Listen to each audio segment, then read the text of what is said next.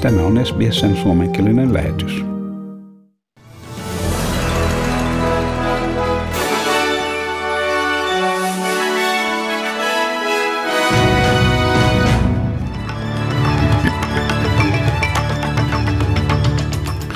Euroopan unioni suunnittelee rokotustodisteiden käyttöönottoa kesäkuun loppuun mennessä. Jäsenmaat neuvottelevat nyt niin sanotun digitaalisen vihreän todistuksen yksityiskohdista ja äänestystä odotetaan EU-parlamentissa kesäkuun 7. ja 10.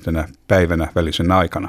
EUn oikeusasioista vastaavan komission johtaja Didier Reynders sanoi, että pyrkimyksenä on mahdollistaa vapaa liikkuminen EUn alueella. Every EU citizen should have a right to receive a certificate, regardless of the vaccine administered. Indeed, it cannot be excluded that some vaccines currently only used on an emergency basis at member state level will at some point receive a central marketing authorization at EU level. Siinä EUn oikeusasioista vastaava komissiojohtaja Didier Reynolds.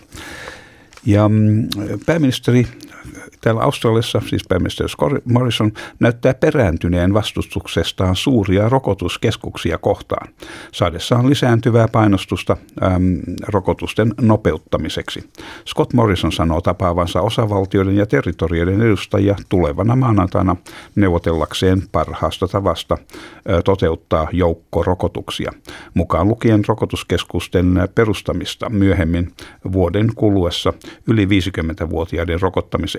Hän painotti, että AstraZeneca-rokote on turvallinen yli 50-vuotiaille. I've called together the premiers and the chief ministers for us to work together to deal with the problems we have in the vaccination program. But the critical thing right now is we must be vaccinating those most vulnerable in our community. That means those who are in those 1A and 1B groups. And particularly I want to stress those Australians aged over 70. AstraZeneca is a safe and approved vaccine for people aged over 50. Siinä Scott Morrison. Labour-oppositio sanoi, että pääministeri ei ole kyennyt suorittamaan velvollisuuttaan luoda toimivaa rokotussuunnitelmaa. Anthony Albanese huomautti, että tänä vuonna pääministerillä oli ainoastaan yksi tehtävä. Hänen oli luotava toimiva rokotusohjelma, mikä hutiloitiin. Nyt hän aikoo neuvotella osavaltioiden kanssa voidakseen siirtää vastuun muiden niskoille. Tässä Anthony Albanese. Scott Morrison had just one job this year. It was to get the vaccines right, and it's been bungled. It's been bungled by his government. And now once again he's gone back to the old playbook of saying he'll have more meetings with the states and territories so that he can pass the buck, so he can pass blame off to the states and territories. Siinä oppositiojohtaja Anthony Albanese. Morrison sanoo hitaan rokotusten etenemisen johtuvan siitä, että Euroopasta ei toimitettu luvattua 3 miljoonan rokotusannoksen erää, minkä väitteen EU muuten kieltää jyrkästi, ja siitä, että uusimman lääketieteellisen neuvon mukaan alle 50-vuotiaiden olisi vältettävä AstraZeneca-rokotetta harvinaisen tai harvinaisten veritulppien vaaran johdosta. Ja Australian olympiakomitea odottaa edelleen tietoa siitä, milloin pääosa 1400 henkilön Tokioon lähetettävän osallistujien ja toimihenkilöiden ryhmästä voi saada COVID-19-rokotuksen. Australia lähettää 480 urheilijaa sekä 10 000 tukihenkilöä viivästyneihin kisoihin, joiden on tarkoitus alkaa heinäkuun 23. päivänä. Australian olympiakomitean pääjohtaja Matt Carroll sanoi, että komitea on neuvotteluissa asiasta liittovaltion hallituksen kanssa. A number of athletes have already been vaccinated because of their jobs in the medical world. Indigenous athletes can be vaccinated at the moment. So as we work with the government, we're very confident by the time the team is in Tokyo, they'll all be vaccinated. Siinä olympiakomitean pääjohtaja Matt Carroll. Ja ammattiyhdistykset ovat vaatineet kiireellisiä neuvotteluja hallituksen johtajien kanssa selvittääkseen vanhusten ja vammaishoidon rokotusohjelman.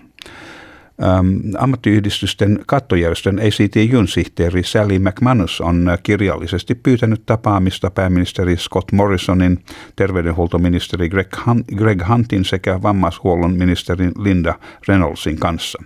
Sally McManus haluaa, että valtakunnallinen rokotusohjelma uudelleen säädellään niin, että työntekijät sekä heidän hoidossaan olevia uhanalaisia australialaisia suojellaan paremmin. Sally McManus on myös huolissaan todisteita siitä, että monet yksityiset yritykset, joille hallitus antoi tehtäväksi toimittaa rokotuksia, eivät ole kyenneet suorittamaan sopimuksensa edellyttämiä tehtäviä.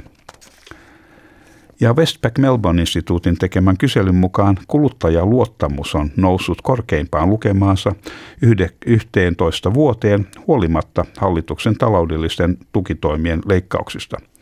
Luottamus kuluttajien joukossa nousi 6,2% korkein lukema sitten elokuun 2010, vaan joka 8. kotitalous odottaa talouden heikkenevän tulevan vuoden aikana ja lähes puolet vastanneista odottaa voivansa kartuttaa säästöjään. Ja sitten säähän ja valuuttakursseihin. Perthissä on huomenna luvassa aurinkoinen päivä ja siellä maksimi lämpötila 24 astetta. Adelaidessa on luvassa sadekuuroja ja maksimi on siellä 21 astetta. Melbourneissa on luvassa myöskin sadekuuroja ja vielä vähän viileämpää 19 astetta. Ja Hobartissa on luvassa mahdollisia sadekuuroja sielläkin 15 astetta. Ja Canberrassa on luvassa aurinkoinen päivä huomenna ja 20 astetta. Ja täällä itärannikolla Wollongongissa on luvassa aurinkoinen päivä huomenna 25 astetta.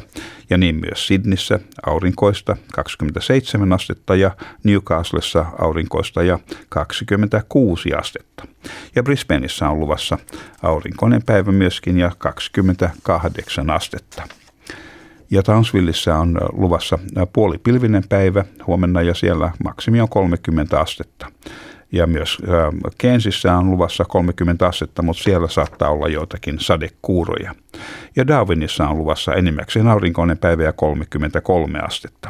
Ja Helsingissä tänään on aamulla aurinkoista, sitten iltapäivällä puolipilvistä ja maksimin lämpötila 8 astetta. Ja Australian dollarin kurssi on 0,64 euroa ja euron kurssi on 1,56 Australian dollaria. Ja siinä olivat tämänkertaiset uutiset.